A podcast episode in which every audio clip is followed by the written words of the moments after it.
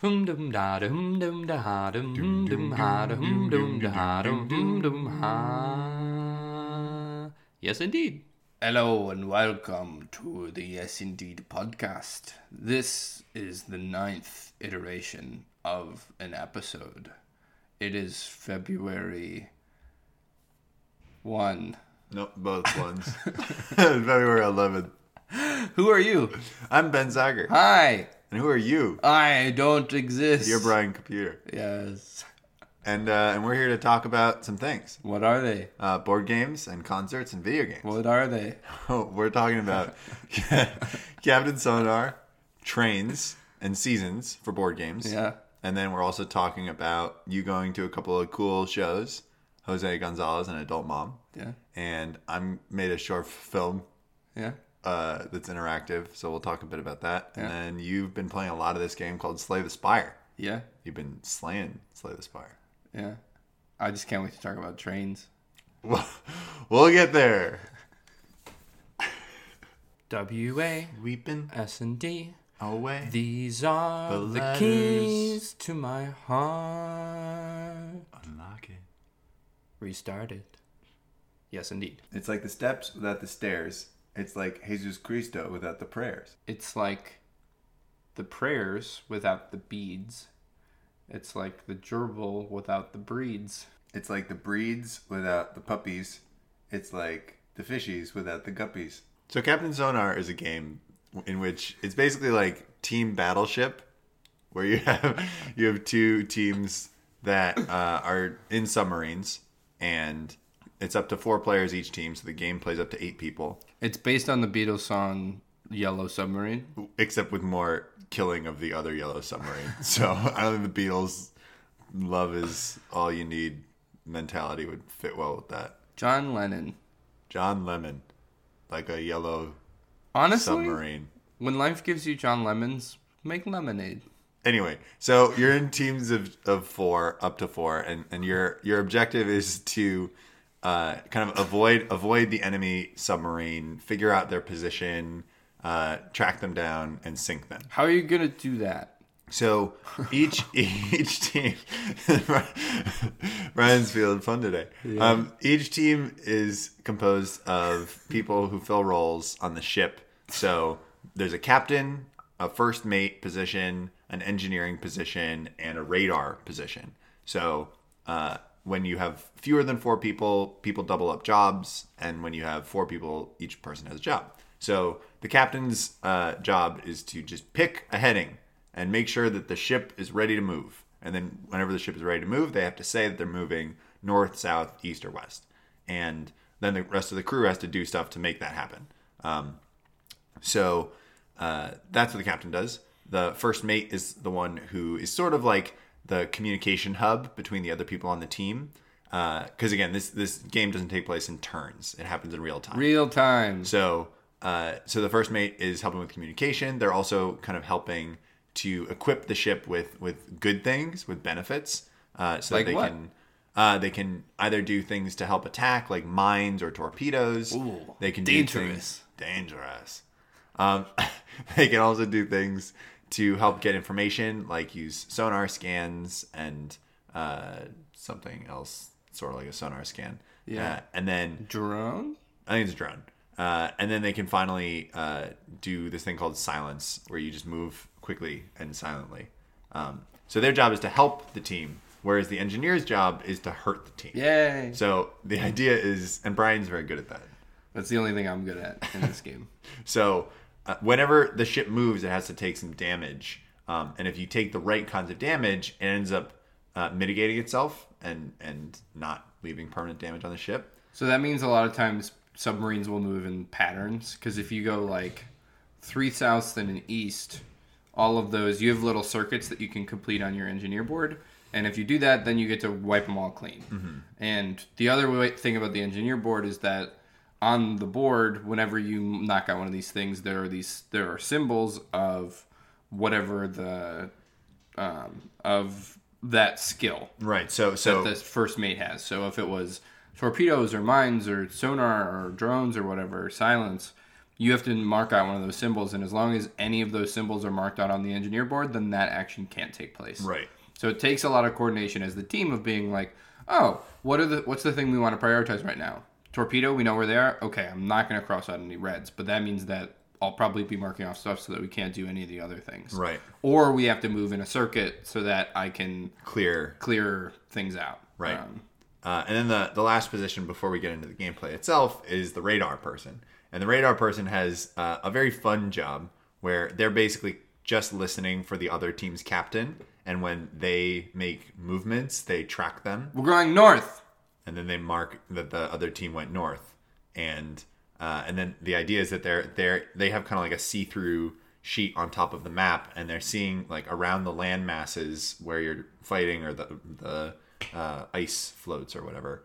Uh, you you end up being able to to figure out exactly where the the enemy can be just because of where they ended up moving, and uh, and then they have to communicate that information to the captain so the captain can get the first mate to equip the right rep weapons to get everybody aligned so you can finally take the shot. Because if even if you know where the enemy is, if you're not next to them, then it's all for naught. Right. Um, so there's this really interesting mechanic of like, oh, we know where they are. Cool, let's load up torpedoes. And then they're like, actually, their captain's like, they're actually like three sectors over. Yeah. So we can all we can all just calm down, and we'll try to make our way over there. Because the other thing about this is, in your movement pattern, it's kind of like the game Snake, where you're not allowed to double back on your own tail. Right. Um, so you can't just like willy nilly maneuver. It is this intricate game of like, okay, if I can't double back on my path, where can I go? Right. Um, and that's partially how you can find who the uh, how the other enemy's moving is because they have to snake in a in one particular direction. You can't bump into islands. Then the the radio person's gonna know where they are based on that that longer and longer path and trying to move it around the available places people can't go, and then they can narrow down on where they are. Yeah. And and then the final the final rule Boss. is nope. Uh, the final boss of the rules is that you can you can surface and then the engineers all the damage that they they've done to the ship gets repaired. Um, so And the captain also gets to wipe their trail clean. Right. So you can double back over where you've been. Uh, what what that entails is you have to each person in the crew has to draw It's a tracing a mini game. Yeah. Um, so you have to draw uh, accurate lines around funny parts of the ship, and then finally uh, You have to get team- approval from the other team Yeah. That you didn't touch the lines, that your lines are actually finished and completed. Yeah. While you're doing this thing that's like really intense and you want to do it as quickly as possible, because when you surface, you have to tell the other team What approximately where you are. Yeah. So they they can then beeline to you and then launch a missile at your face. Yep. So you're trying to do this really really quickly. Um, which and- which I think it for me it, it walks a really nice line of either being pretty intense and also being pretty funny. yeah, it's Uh, comp- it's definitely competitive and silly. Right. Uh, so I feel like, and the games are fairly fast once you know all the the strange rules and mechanics of how things work. Uh, so especially if you have a group of people who've played before, it's a pretty easy kind of pick up and play, have a fun, intense little thing, and then not have it be a big deal no matter how it turns out. Yeah. Because most of the time, when when you succeed or fail in this game, it's due to discombobulation. You know. Oh, it's 100% discombobulation. and and I feel like in Captain's some like, settings, uh, we can we can go west, right? Yeah, yeah, yeah. And then the and then the first mate's like, yeah, I'm pretty sure. Let's let's just check in with the engineer. Hey, can we go west? And then the engineer's like, if we go west, the entire ship melts down. which is funny. okay, recalibrating.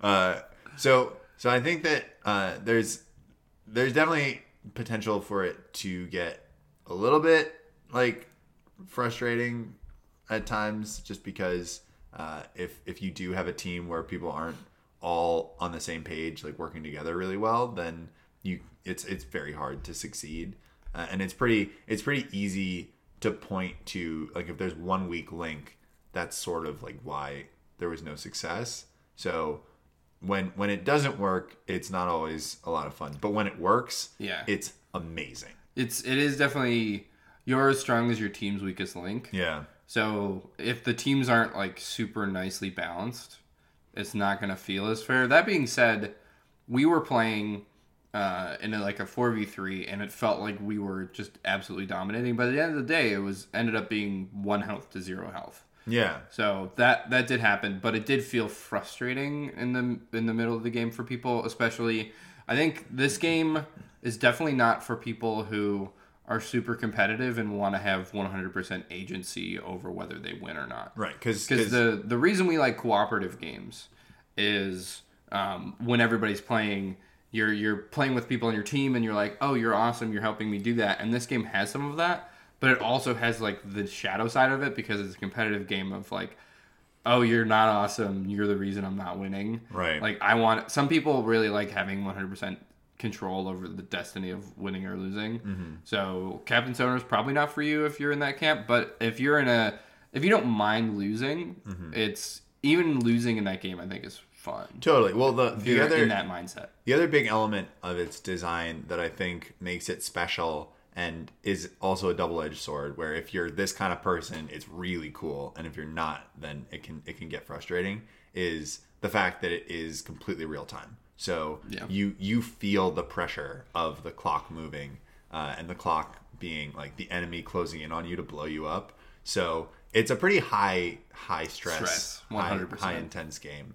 Uh, and if and if folks are looking for like an easy, like laid back puzzle game to like figure out how best to do what they do, then it's not the right answer at all. It is not Captain Sonar. Although it could be trains. Trains.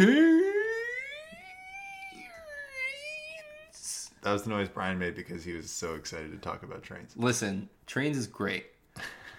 it's a game called Trains, and the box, picture a box that is boring.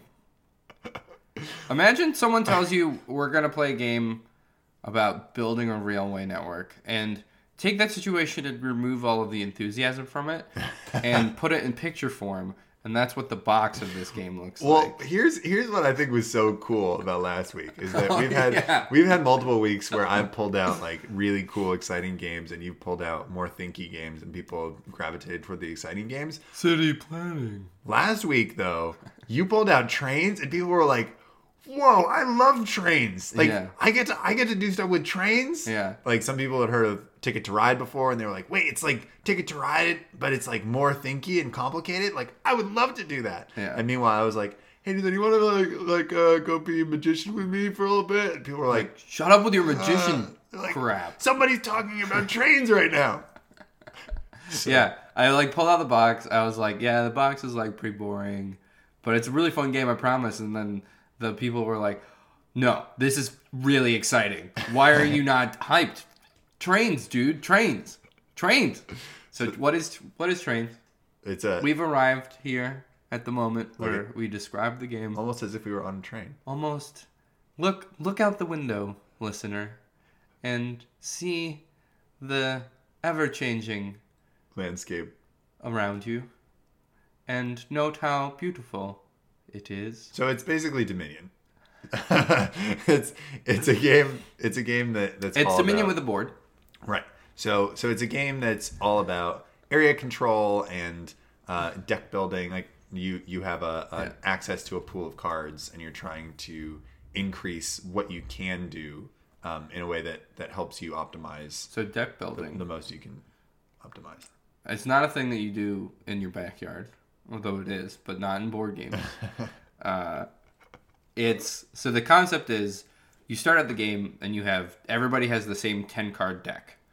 You draw five of those cards on your turn, you play them, and then you discard the ones you don't use, and then you pick up the next hand of five. And that's that's the way deck builders always work. Um, each turn is going to be you draw five cards, you play five cards, your turn's over. So, what are the things you can do? So, um, just like in Dominion, some of your cards are money, and money let you buy more cards that will then be in your deck for the next time that you shuffle your deck. So, if you see a card that costs three, you can spend three of your one monies three of your one money cards and then buy it. And then now that you've bought it, it's not like, oh, I can play it now. It's like, no, it's in your discard pile so that when you shuffle your deck, it will be there now, Yeah. which is really cool.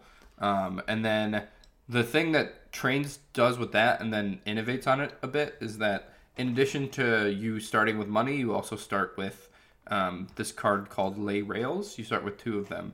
And whenever that card comes up, as long as you're willing to pay for it, you can lay trains on the board. And those trains will help you move, um, will help you get to these cities. And whenever cities have stations, then they're worth uh, more and more victory points.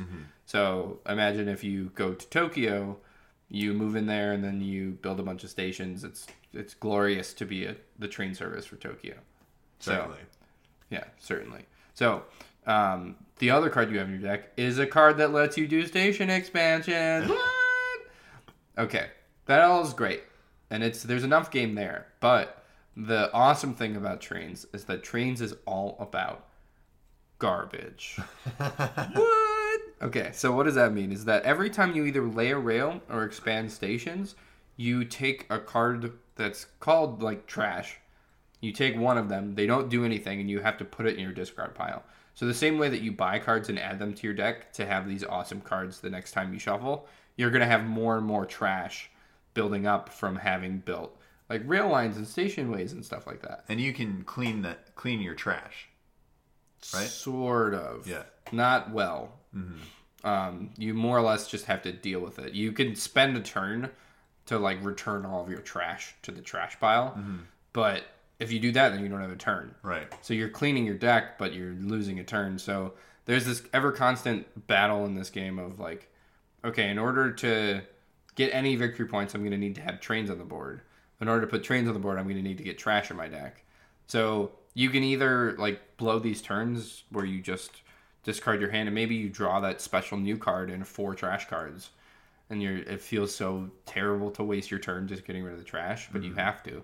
Um, so you can either do that or you can do uh, a deck that's kind of around mitigating the trash. So we were playing, and um, same way Dominion works. Some of the cards you can buy in the market are randomized. So we were playing with a one called the Mail Train, and the Mail Train says, discard a card in your hand. For each card you discard, you get one money this round. Mm-hmm. So trash wasn't trash. Trash was now worth one money. There's also cards that say like, um, you can discard any number of cards and draw that many cards. So you can discard some trash and hopefully draw a non-trash. Um, so there are ways to mis- mitigate around it, but the game is ultimately about like trying to figure out.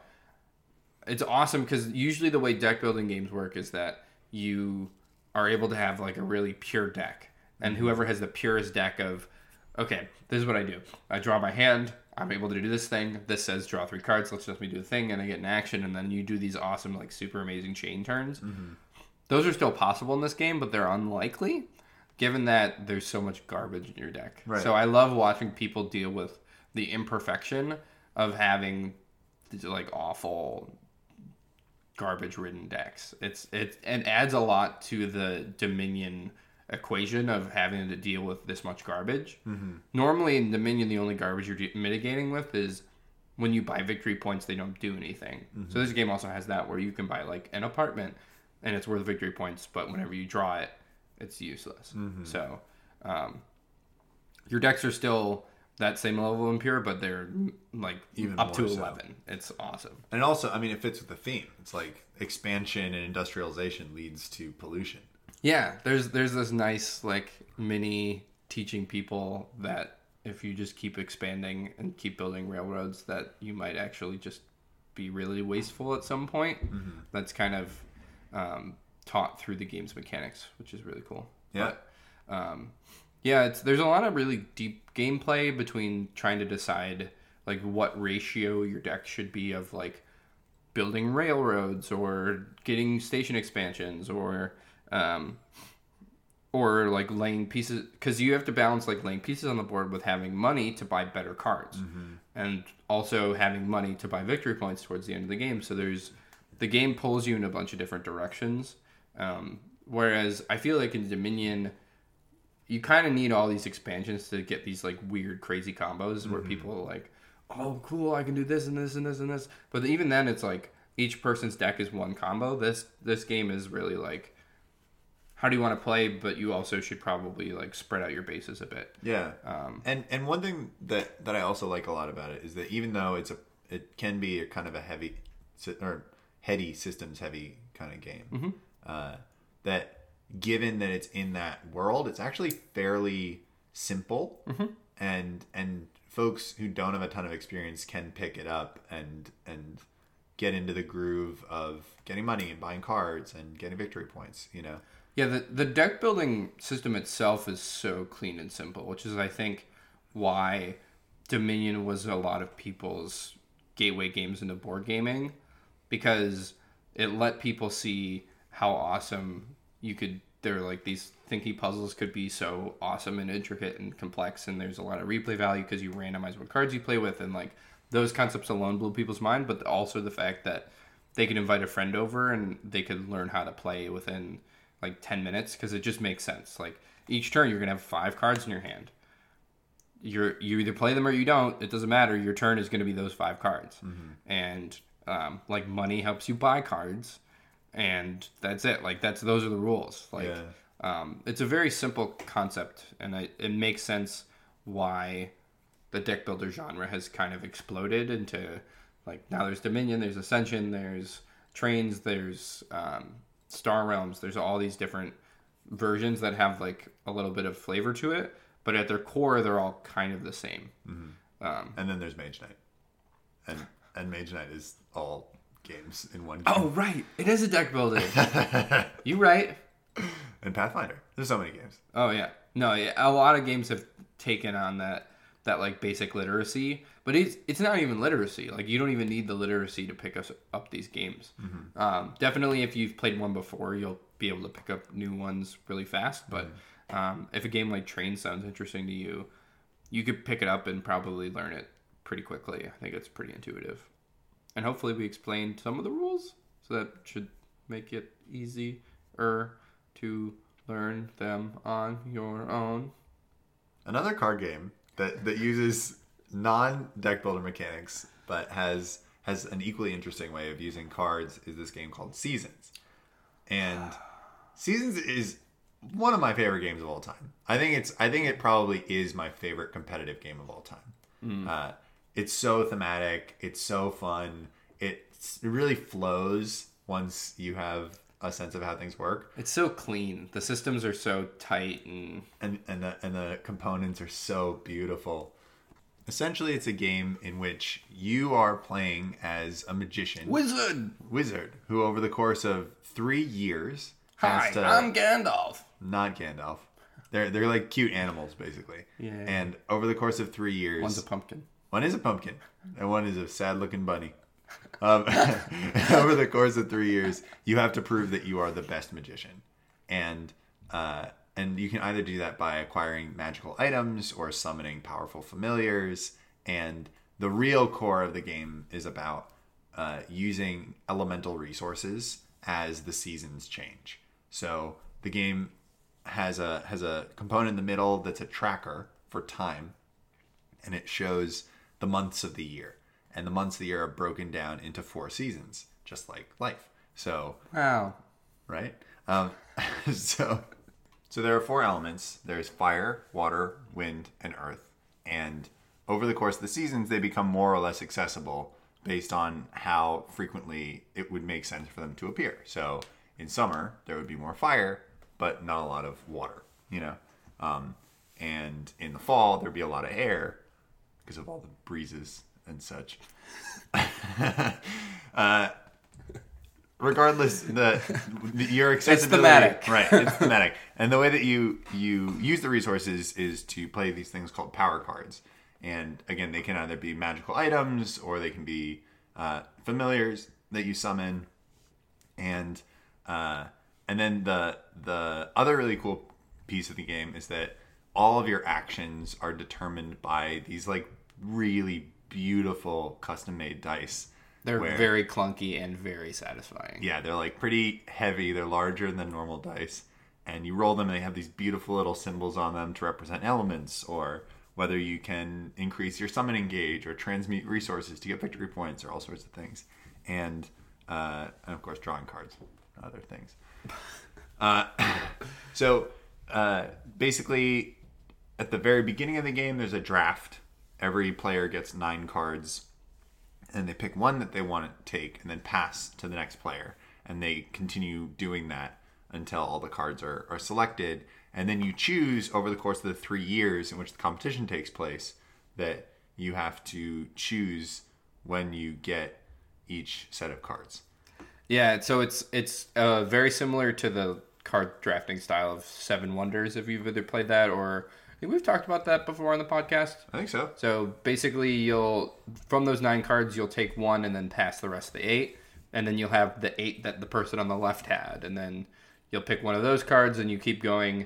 So uh, because this game caps at like four players, once you're in a certain like three or four rounds in, then you've seen the your original cards of hands, the original hand of cards.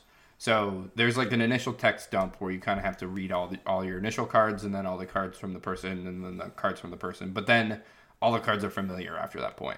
So it's really cool because it lets you start making combos in your head where you're you're like, I really hope this card's Still there. word. exactly because it might not be as good for other people because they don't have your same combo Mm-hmm. um, so there's this really nice um, like uh, completeness to that drafting process Mm-hmm. and sometimes you're, you're like well i guess i have this card now Yeah, you get stuck at the end with the things that nobody wanted. yep Uh, but at the same time, it, it also you just like you're saying, you see these combos that can work uh, well together. You can also, uh, again, since you have to delineate when in the game, kind of at the beginning, the middle, or the end, you have access to those cards. You have to think about, you know, is this card going to help me early game? Is this card going to be too expensive for me to acquire until late game? Uh, and and usually usually there's fun ways to to use how those cards interact with one another. And one thing that I really like about it in terms of its simplicity is each card has a ton of weight to it. Um, you know, there's a lot of games that use cards as a mechanic, and you end up drawing a lot of cards and reading a lot of different possibilities of what you could do. And in seasons, if you if you decide to draw a card, it's a big choice because you do get penalized a little bit for having cards in your hand at the end of the game that you haven't played yet. And in order to play a card, you have to like increase what's called your summoning gauge so that you have a maximum capacity that allows you to, to summon this card. You have to pay a lot of resources to play it. So uh, again, for me, it it sort of beckons a bit to like Magic: The Gathering in some ways, where you kind of have resources that you use to play cards. Uh, and in Magic, you're kind of like you get into these routines where you can have one turn where you play a bunch of stuff that all interacts together in cool combos. And Seasons really simplifies that.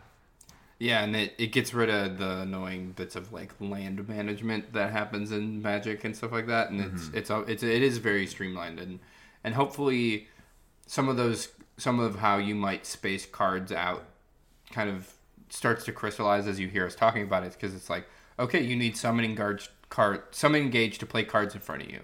Well maybe a card that increases your summoning gauge is really good to have early in the game. Yeah. and maybe a card that costs a lot of elemental tokens that costs like six and you'll have to make sure you have the right ones maybe that's for the end of the game.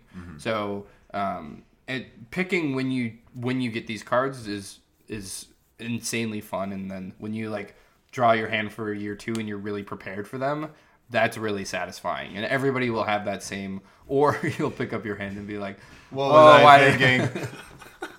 which is fun too And and another thing is that it plays pretty quickly. So you, especially once you know the rules, you can play a game of seasons in a half hour or so. You know. And and another thing I really really like about it is that um, because you're relying on whatever roll comes up on the dice, you can you can have a turn like really well planned out for winter where you're like, okay, I know that there's a lot of water available. Yeah. So I'm gonna get the water and then I'm gonna play this and it's gonna be awesome. And then the dice come and then for some reason only the like rare element comes up and none of the common ones.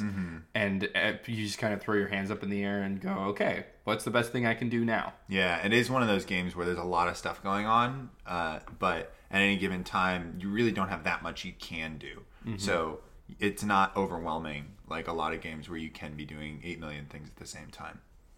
Also, there's a character that looks a bit like a chipmunk. which is very exciting. And Kenya, fake Simba, Simba. Yes, indeed. It's like the favor without the goody. It's like Toy Story without the Woody. Nope. it's like the Woody without the stiff. It's like the Popo without the spliff. It's like the spliff without the ganja. It's like Japanese culture without the manga. So you went to some concerts this week. What? Tell me about that. I actually can't tell you very much about your experiences. As contrary to popular belief, I don't actually live in your head. So technically, you could say that I went to these concerts in the same week because one was on a Saturday and then one was the next Friday. So we took off last week podcasting because more on that later. Yep. Spoiler: Ben was gone. um, so yeah, I went to a couple concerts with our really good friend Carrie. Um, I and both of these I actually went to with Carrie. Um, it was both were a ton of fun. It was really nice to have a friendo to have there. But uh, yeah, I saw Adult Mom and Jose Gonzalez. Um, so uh, uh, Jose Gonzalez is a bit fresher in my mind because that happened two days ago. Um, we also went to Connecticut to see him. Um, I don't know how, how familiar folks are, but he's he's one of the one of the indie names where if you say like Jose Gonzalez, there's generally people know who you're talking about. Most people have heard like a at least a Jose Gonzalez song. Um, he is his like most popular song is a cover of the Knife's Heartbeats, um, and it's pretty much the most beautiful song ever. Um, he's got this like really serene and um, like very calming voice, and he's amazing at guitar, like classically trained guitarist, and his acoustic guitar is like I don't even know how he makes that many sounds with one guitar. Um, and the, all of his songs have this like constant rhythm to them, which is really satisfying. Where um, I think a lot of times in acoustic songs, they they don't feel as um, Structured. Exactly, and and Jose has these like, dum dum dum. dum. It's it's very like there's like a beat constantly going through it, um, which is really satisfying because it's again it's like not even the drums are producing that. It's just like really rhythmic guitar playing. There it does. He's like the ultimate lullaby singer, um, and um, I wouldn't say there's like a ton of diversity to his songs, but there's definitely like more quieter ones and then ones that are more like loud. But all of that being said, it's seeing him as is an absolutely insane magical experience where um, it is really nuts to witness and partake in in someone who's so good. Like I don't know if I've heard an acoustic guitar sound as good as I've heard it sound with Jose Gonzalez. Like, Well, one one time that I've heard an acoustic guitar sound really good with Jose Gonzalez is in Life is Strange. Uh, there's a moment where uh, you're playing as Max Caulfield, and Max can put on the radio, and uh, Jose Gonzalez starts playing. And then if while the radio is playing, you have Max go over and interact with her guitar, she'll play guitar along with Jose Gonzalez. And when Brian figured that out, it I, I think that's when you fell in love, honestly. Yeah, with Life is Strange. Definitely. that is definitely a moment I make everyone I sit down and play that game with play. I like, do- no, I okay, turn on the radio. Okay, you'll pick up the guitar and play, and then just sit. You can just sit here for like five minutes and think, oh, why would I want to do that? I'm like, who are you? so yeah, he's and his voice. Again, it's his his voice. I, I, it doesn't seem that special, but it is like I have never heard a voice sound like Jose Gonzalez when he's singing. There's this like gentleness to it um, that just perfectly accompanies the acoustic guitar. It is really nuts, um, and it was so so easy to just be obsessed with what he was doing when we were there. Um, and yeah, it is. It's the kind of he's the kind of person uh, we learned from the people who were sitting next to, who were like, yeah, whenever uh, Jose comes on the shuffle, then we go Jose. um, but they were like, but you can't do that during his set because he's not like a woo woo kind of guy. He's like, let's just like relax Yeah, and like be together. yeah, um, which is really cool. Um, and yeah, it's just in, insane guitar, awesome voice, just this really like rhythmic lull that you were just kind of very into the whole time. Um, and then when he came out for the encore, he was riding across the stage on a skateboard, and Carrie and I lost it because it didn't make any sense at all. and then he went immediately from having played, having just gone across the stage on a skateboard to playing Heartbeats, and it was like a freaking dagger in the heart. So like the silly to serious differential in that moment was insane. Um, so yeah, it's he's definitely one of those people where, and again, it's so I had this similar experience after I um, went to the Ally Coalition thing that I think I talked about on here, where after Lorde performed, I was like, why, why am I not listening to Lorde like all the time? um, there's a similar thing with Jose. I was like, wow, why I should be listening to him like all the time, like that. It's just so nice. Yeah, and I, I know I'm not often in like a zenish mode, but whenever I am, I should probably put on Jose because the again like that. There's something about that like calming sense of driving rhythm that I think is really nice. Where it's not like meandering, it is like deliberate and it's forward, but it is calming. And I think that that is like Jose as a package, and it's awesome. Um, so that was the one concert. The other concert was Adult Mom, um, who are there. I would describe them kind of um, like indie punk adjacent. There, there's there's a few artists who I I think are very similar, like Hop Along, who are um, people who are like very lyrics driven. It's very like the people who like them are like obsessed with them as a band because often you purport a lot of emotions onto this kind of music. Um, and there's they talk about a lot of stuff, um, a lot of like um, like interesting um, lyrics. They they talk about um, being LGBTQ and stuff like that, which is really awesome. They have the song that the female fronted band, and they have a song that's called "It's Okay to Kiss Girls." Um, which is a, was a nice. I think the audience was really into that one. But um, yeah, it's just they're they're really cool, and we're just like genuinely like genuine people. We're like pretty funny. At one point, the the bassist went up to the crowd, and he was just like, um, "Do you do you know how uh, what who is it? Um, Bob? Do you know how Bob Dylan's dog sounds?" And we were like, "What?" And he was like, "Woof." when you're in the middle of hearing like a really emotional set and then that just happens you're like what is happening it's just because their, their music it's i mean it's emotional but it's it is like it's kind of punk music so there's like energy to it and it's fun nonetheless so um, definitely a cool band um, i think i have them in my top albums of 2015 something like that but yeah it was really good um, would highly recommend adult mom if you're into any of the like kind of angsty lyrics or if you like really like Jessica Lea Mayfield or like Land of talk i think this is all like in that spectrum and you'll find it and be really happy and um waka waka waka waka waka waka waka waka waka waka waka waka waka yes indeed It's like the furnace without the heat. It's like the rapper without the beat. It's like the beat without the drum. It's like the cavity without the gum. It's like the gum without the chewing. It's like the beer without the brewing. So You were gone. I was gone. I abandoned you. Why? I I needed. I, I didn't need space. I like being with you all the time. um, But we're never together. yep. So funny. Except right now. What? So uh, I, I did go away. I, I was uh, helping on a film production that I wrote. Who wrote it? I did. Wow, Ben. I'm a writer. Oh no. keep going. Keep going. keep going. so uh, it, this is this is coming out of a month that I spent down in McDowell County, West Virginia, and uh, that was a really remarkable experience for me.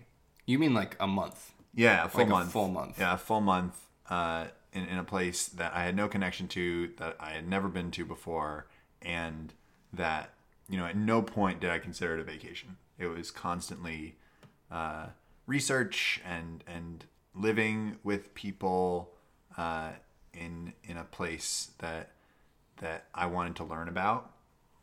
So uh, the big the big factor that pulled me there was to try to get a better sense of kind of small American towns today, and specifically, my friend Casey and I chose McDowell County because they've had some pretty awful things reported about them um, in in the news, both around their support of Trump and opioid problems down there, and uh, and yeah, it, it was it was very strange for me to be an outsider coming in, knowing that outsiders had come in before and kind of painted them in a really bad light, and feeling like I really wanted to to listen to them and hear what they had to say about themselves and try to try to process that somehow.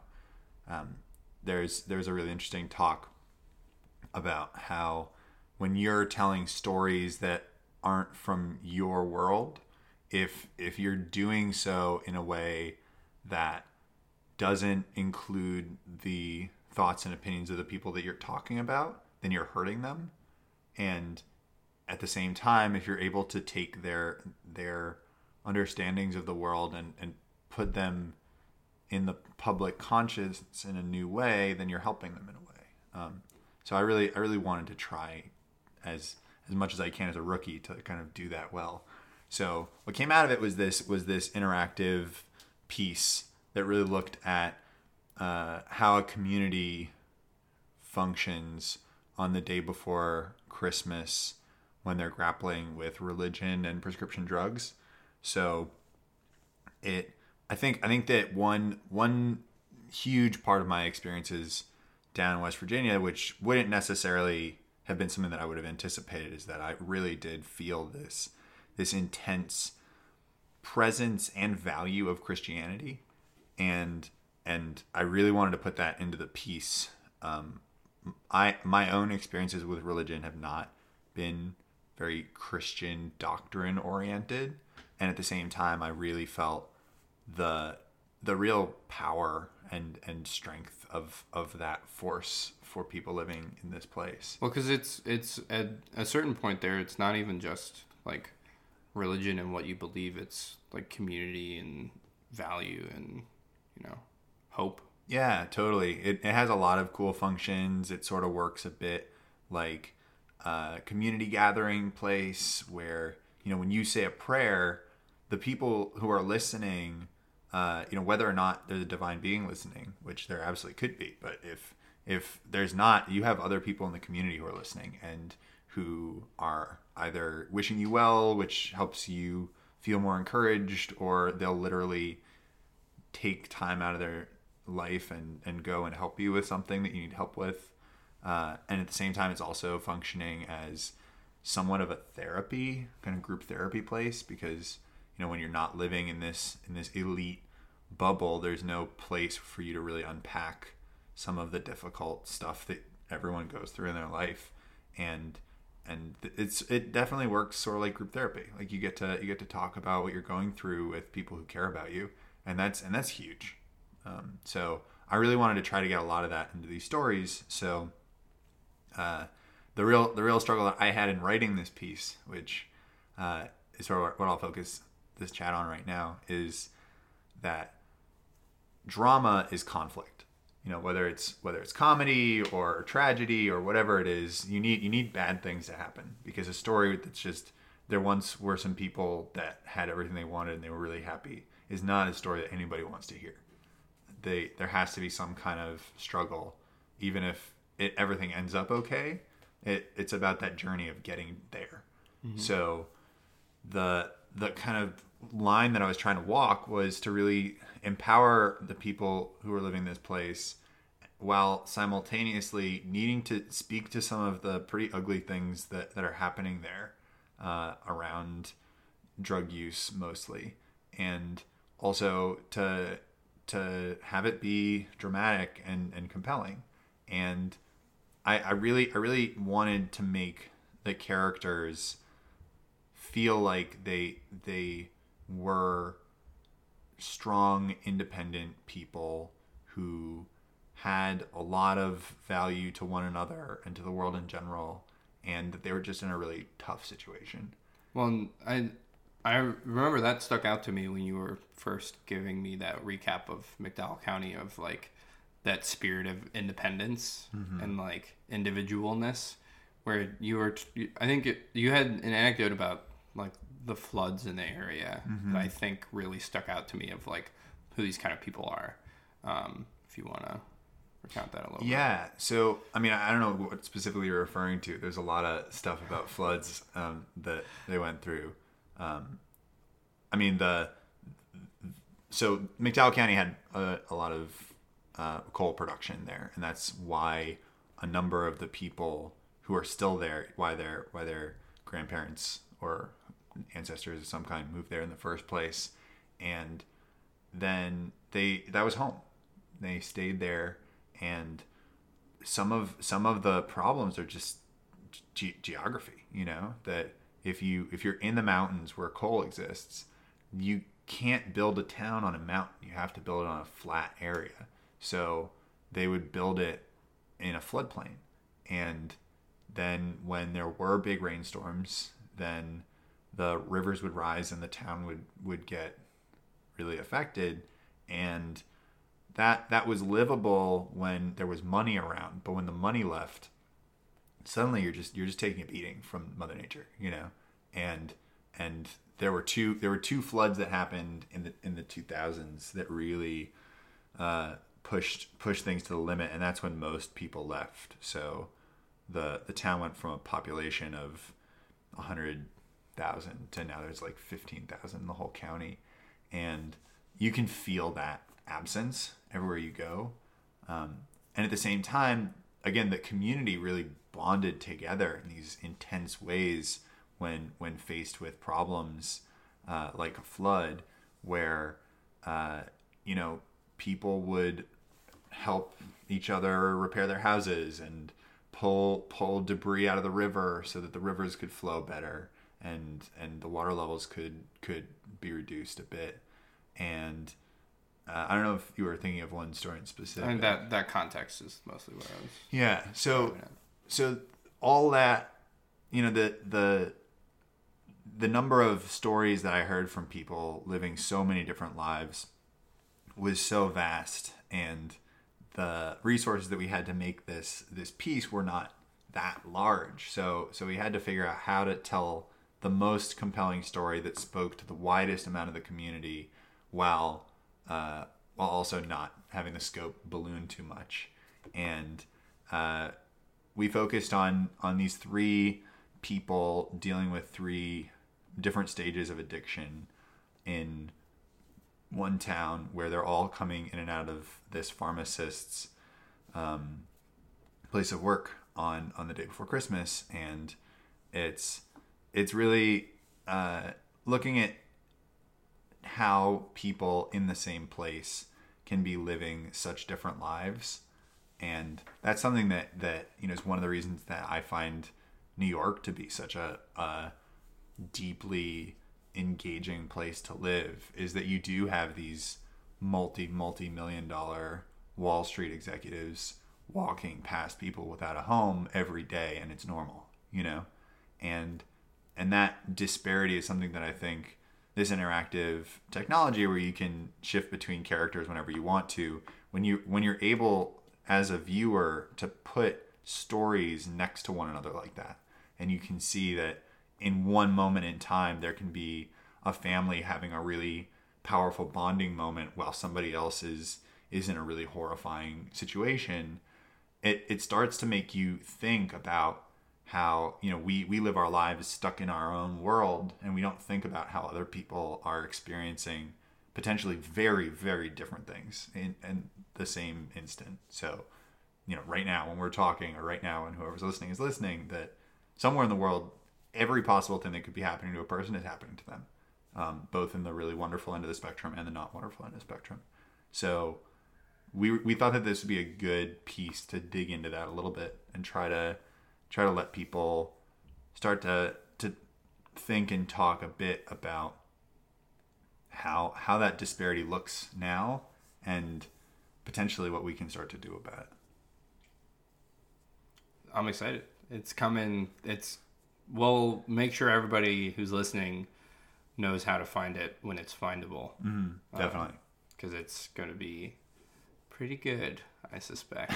ben, I've I haven't seen Ben come back and be that happy about a thing he's worked on ever. Really. Yeah, so. and it and it's what again uh, very quickly. One of the things that I love the most about film and and video game design and stuff like that is that it is such a collaborative artistic medium and it's a lot of torch passing it's not a lot of one person kind of spearheading everything so i really felt like casey and i workshopped the script to the point where i both of us felt it was by far the best thing that either of us had ever made and from from a script standpoint and then to be able to to do a handoff to casey who then did a handoff to our producer and our assistant director and our production designer and our cinematographer and everyone, you know, yeah. everyone who worked on the film, uh, and then walked away from production going, that was incredible. It was the, the best we possibly could have done with that. And then being able to hand it off to our editor and say, you're incredibly talented. You're going to do amazing work on this. Um, and then in the end, seeing so many people's technical abilities and creative strengths all adding up to this incredible, powerful piece. I'm, I'm really excited to see what happens with it. Same. Knee clack, knee clack, knee clack, knee clack, knee clack, knee clack, knee clack, clack, clack, clack, clack, knee, knee, knee clack, knee clack, knee clack. Yes, indeed. It's like the chair without the squeaking. It's like the duck without the peeking. It's like the peeking without the shine. It's like the chipmunk without the turbine. It's like the turbine without the wind. It's like the smiled without the grinned. So, while I was gone, you had to find a way to fill your time and potentially your heart. I don't know if this helped with both of those things, but it certainly helped with the time. Um, so you played this game called Slay the Spire. Slay the Spire definitely fills my heart. your brain. It certainly fills your brain. So good. Honestly, this is I haven't had like this. So we talked a bit about our like XCOM run. So like that aside of fake Simba, um, Rip. This this slay this this slay the spire gave me this like insane emotional high of like stakes and like awesomeness that I haven't experienced for a long time. Ever really ever since I played a game called Invisible Inc, mm-hmm. um, which we'll talk about some other time. But well, all, all three of those games. Uh, I think that you played Invisible Inc this way, but all, all three of those games, the way that we enjoy playing them is what's called Iron Man mode. Oh, there's there's no non Iron Man mode in, in Invisible, Invisible Inc. Inc. Oh, sweet. So so yeah, it's the idea that that you can't load a save, you can't hit undo. You know, yeah. whatever whatever happens happens. Yeah. So uh, so the the thing that makes Slay the Spire's stake so high in a lot of ways is that when you're in the middle of a run and things start to go bad, there's no other alternative. You just have yeah. to find a way to keep going. So what is it? So um, just like those, actually just like those other games, it's also what is called a roguelike, which mm-hmm. basically means that um, there's randomized levels and stuff like that. You more or less, the point of the game is you're going through three different maps um, of encounters. And what are those encounters? You can either encounter an enemy, you can encounter a question mark, which has either like fun little mini games like you have six tries to try to like match cards. Any cards that you match, you get to add to your deck.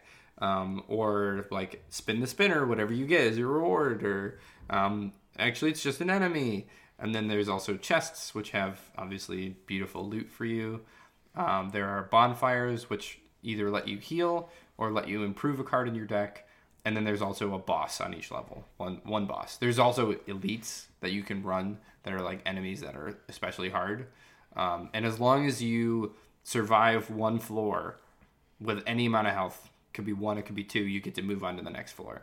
Um, and then when you're on the floor, you reset your health and you keep the deck. So this is a deck builder, kind of like trains, um, but obviously super super different. Um, where basically you start every run with the ten, sen, same ten cards, um, and each turn you draw five cards, and then you play you play some of them, and then the enemy goes, and then you go again, and you keep going until you die or they die. So uh, cards are usually stuff like you have like three actions you can do on any particular turn, which generally means you can play like three cards, uh, combos aside, which I'll explain that in a second. But um, in your deck, you start with basic cards like this card does six attack to the enemy, or this card gives you five block, which will be good for this this turn only, but will mean that if an enemy tries to attack you, then it doesn't deal damage to you. Um, so you try to play the cards best so that you take as little damage as possible, kill the enemy, and then your reward for killing the enemy is you get uh, three cards to choose from to maybe add to your deck or not. Um, also, with the op- very importantly, the option of not adding that card to your deck. So there's this brilliant thing in this game where um, you're like, oh, that card's kind of interesting, but is it gonna clog up my deck? Do I really want it? Is the reward for this fight actually just not having to put garbage in my deck? Mm-hmm. Um, so the game is is absolutely incredible at um, showing you kind of what systems are just below the surface so you can you like start seeing what decks could look like immediately so like you start the game as one character one there are two different heroes also which is insane there are two different heroes that have completely different cards and like abilities and move sets and stuff so you play the game and you your knowledge of the enemy stays the same but your deck is completely different So your play style completely changes. Exactly. So like you start out as the the base hero, and he's got a card that's like it costs two actions and it applies as vulnerable on the enemy, which means they take increased damage from your attacks. Cool. I like that. That sounds fun. I want to mess up the enemies. I want them to take more damage next turn. There's a card you see pretty early when you're playing the game that says deal five damage. If that target is vulnerable, draw a card and gain another action. Mm. And you go, whoa. and you really start to see how not only are there ways that that cards can chain together, but there are so many ways Yes. that cards can chain together. Yeah. But none of that will happen if you keep taking, ooh, this card seems interesting. Ooh, this card seems interesting. If you have that and your deck is like 40 cards, the two cards that combo well are never going to come out at the same time. However, if you if you're like, no, I'm going to make a really pure deck, and whenever I have the opportunity to remove cards from my deck, I'm going to get rid of cards, and then I'm going to have a deck of five cards. This, I'm going to know what I'm going to draw every turn. It's going to be awesome you'll go that'll go poorly for you too because the the game is really well balanced where if you aren't taking cards that help you then you won't be powerful enough to get through the early game mm-hmm. so like yes at, at the final boss you want to have a deck that's really pure and really capable but you kind of need a deck that's more flexible to get to that point. Because there are each of the enemies kind of requires you to play a bit of a different style. So like you might run into the birds and they're flying so um, it, they take half damage whenever you do physical attacks. Up until you deal three attacks on the same turn and then they fall and then they're stunned and then they're pathetic until they get up and flying again so that deck is like facing those is all about like i want to do a bunch of little, Little attacks, attacks. on these dudes other enemies are completely different other enemies are like if i i gain three strength every turn and if you don't kill me quickly, then I'm gonna have like 12 strength, and that means my attacks are gonna deal 18 damage to you, and you're not gonna scale to me. So then lots of little attacks aren't good. You want to do big attacks. Big attacks and like make sure it's dead as soon as possible. So um, there are all these there are all these insane combos. I won't go into and ruin them for you, but just know that there are so many different card interactions, and the game is so good at being addicting and being awesome because again all of the all of the onus on the deck building is on you. It's not on the game. So like it's definitely doable. So it is about like how clean are you going to make your deck? How are you going to take that card? Are you not going to take that card? Are you going to when you go to the merchant are you going to buy this card that looks nice are you going to get relics oh i didn't even mention relics ah! Okay, so whenever you either find a treasure chest or you beat an elite enemy or a boss, or you can buy them at the store, you get these relics, which are like passive things that, com- again, completely change the way you play the game. So, for instance, there's one called Pen Nib, and the way it works is every 10th attack you have deals double damage. So you have all these like insane tactical things you can do of like playing a bunch of like little attacks and then having one super attack that you know you have your card that deals 40 damage and then you play it on the double and it's 80 damage and you're laughing in your own awesomeness. so all of and all of those relics, some of them are kind of crap, but all of those relics are completely game changing and how they interact with each other is completely game changing and it's randomized so like maybe you'll get two that just like happen to insanely be an amazing combo. Or you'll get them and then go okay and now that i have this i know i need to build my deck around this. Or you'll get a card that happens a lot too early where you get a card that's rare in the beginning and you're like i need to make a deck around this. Um, so it just it gives itself a lot of momentum to do that and it leaves you to be the operator and when you fail a lot of times you feel like i was a bad operator which is really fun.